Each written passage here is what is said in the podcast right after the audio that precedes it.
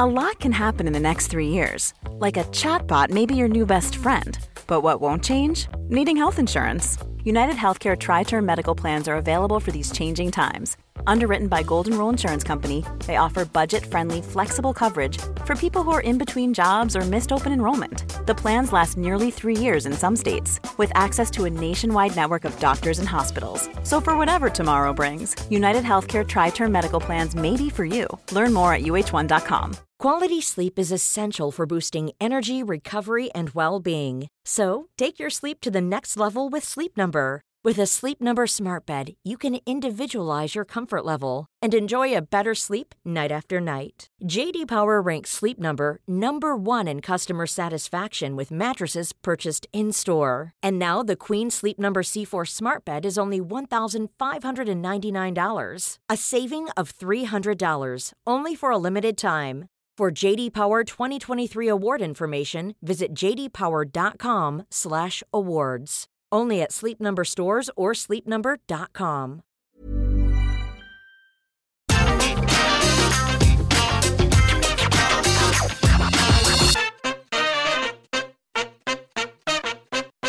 all love talking about wrestling finishing moves. I mean, for about a decade, we fell into this paradoxical conversation that finishers weren't finishers anymore because they never finished anyone, and that hurts my brain. This all seems to have calmed down now, thank goodness, which means we can discuss the cold, hard facts. So I am Simon from WhatCulture. Remember to tell your mum you love her and subscribe.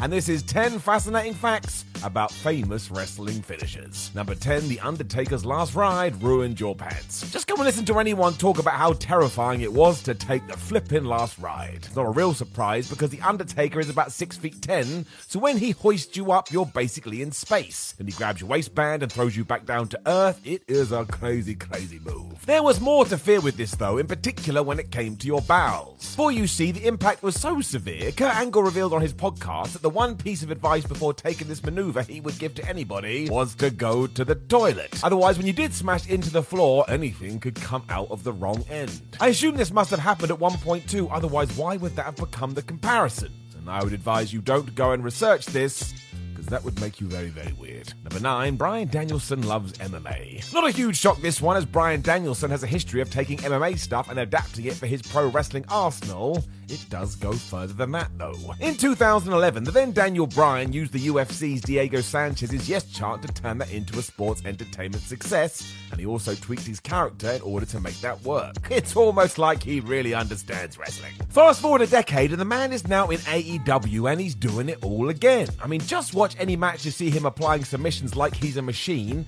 and then usually flexing when he's done. He's the most likable bad guy you could ever hope to see. When he uses the LeBell Lock or the triangle to get the win and does show off his biceps, however, this is from mixed martial arts too. Nate Diaz made that famous when he did the same thing after defeating Kurt Pellegrino. So, would you look at that? It all ties in.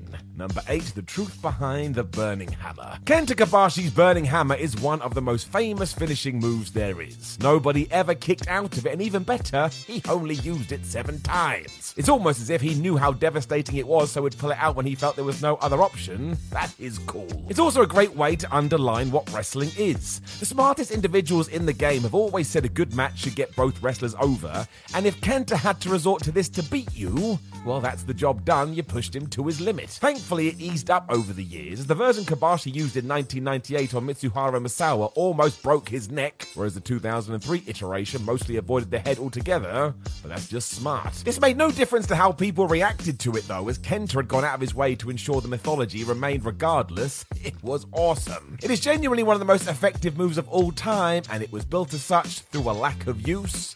I think we could use one of these today. Number seven, Drew McIntyre's Claymore kick was invented by accident. Wrestling is hard. Don't run somebody down because they accidentally flubbed up. It happens to us all. Sometimes it also results in utter glory, as was the case with Drew McIntyre's Claymore kick. Happening back in 2013, McIntyre found himself in the ring with Ryback and thought he'd give him a big boot. Unfortunately, his trousers were quite tight on this evening as he was part of 3MB, so when he went to hit this, his standing leg basically fell away, and he smashed into Mr. Feed Me More with this running, one legged flying thing. Everybody seemed to realise this looked awesome though, intentional or not, so it became his new finish. I mean, how fun is that? It's also a lesson to always jump on opportunities when they present themselves, no matter how nuts the building process was. Number six, Shawn Michaels didn't make the call to use Sweet Chin Music as his finish. Yep, he was all in on the teardrop suplex. It's even weirder as this was after he had super kicked Marty Jannetty through the barbershop window, and you would assume that was such an iconic moment that using this boot to the face was the way to go. The Heartbreak Kid disagreed. Mostly down to the fact Shawn wasn't the biggest guy and wanted to stay over with Vince McMahon. He thought a big old throw would make him look more powerful in the land of the giants. It was clear the fans weren't buying into it, however, as this was always met by apathy when none other than Pat Patterson had a word. He straight up told Michaels that he was not a power guy, so shouldn't be worried about that, and a big kick to the chin would help him as he rose up the card.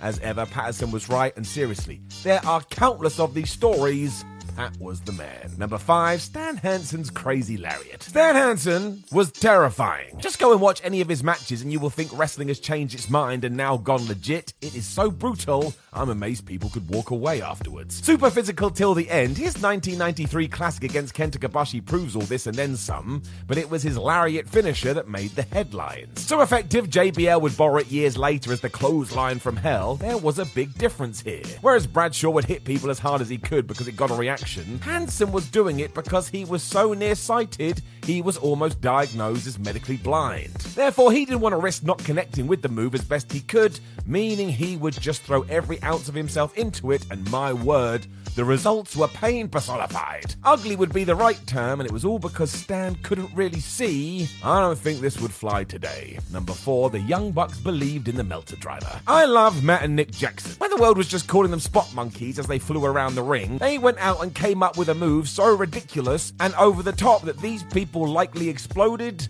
That is wonderful. The results were also insane because they decided a pile driver while somebody somersaulted onto the victim's legs would work wonders, and honestly, I have never watched it and gone, meh. It always looks like it's killed someone, even though really it is just a slight variation of the maneuver. That's why it's so clever. The Bucks do still need to be spot on with their timing, which is where the skill comes in. During night two of the 2014 PWG BOLA, they nailed this so well, Ricochet, who was at ringside, shouted out, Holy shit. Fans went nuts naturally, and just to ensure it had the desired reaction to the folk who were going to hate it regardless, they called it the Meltzer Driver.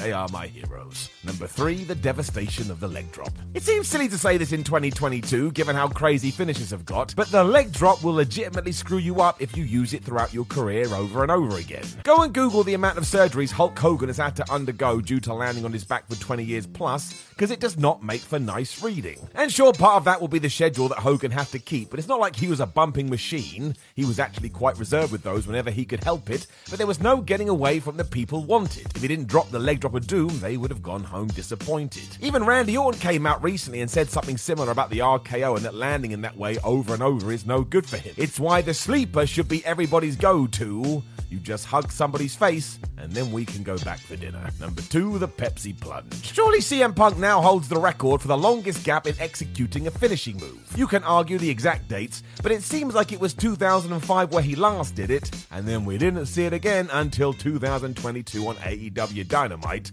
when he busted it out against MJF. So that would be 17 years. If you are wondering too, the reason he never used it in WWE was because one, it was no good for Punk's knees, but also two, it was essentially a better version of the pedigree. And can you imagine that conversation? Hey, Triple H, I need to run something by you. Was never going to happen. Number one, the gruesome origins of the Van Terminator. Straight from Fightful's Making a Finisher series, Rob Van Dam opened up about how the Van Terminator came together, and of course, it is truly nuts. And if you don't know, the move sees RVD place a chair across his opponent's face as they slump down by the turnbuckles, before Van Dam jumps on the opposite side of the ring and boots them right into their skull. That is always going to hurt, and obviously looks amazing. RVD knew this too and would promote it all the time, even before anybody else had seen it. It wasn't until Heatwave 2000 against Scott Anton when it debuted on TV, and poor Scotty knew how dangerous this could be. When they had trialled it a few weeks prior with no cameras, he broke his nose. But it must have been terrifying when it got pitched to him again because the room for error is so huge,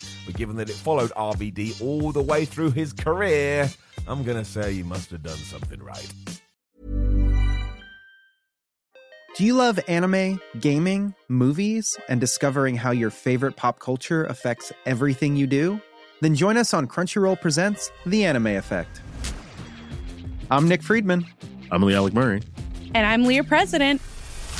Every week, you can listen in while we break down the latest pop culture news and dish on what new releases we can't get enough of. Whether you love movies, I'm going to tell you all about the uh, hopeful 4K re release of Tron Legacy that happens. I'm right there with you. Or music. The music in this show Yeah. is absolutely incredible. Or anime.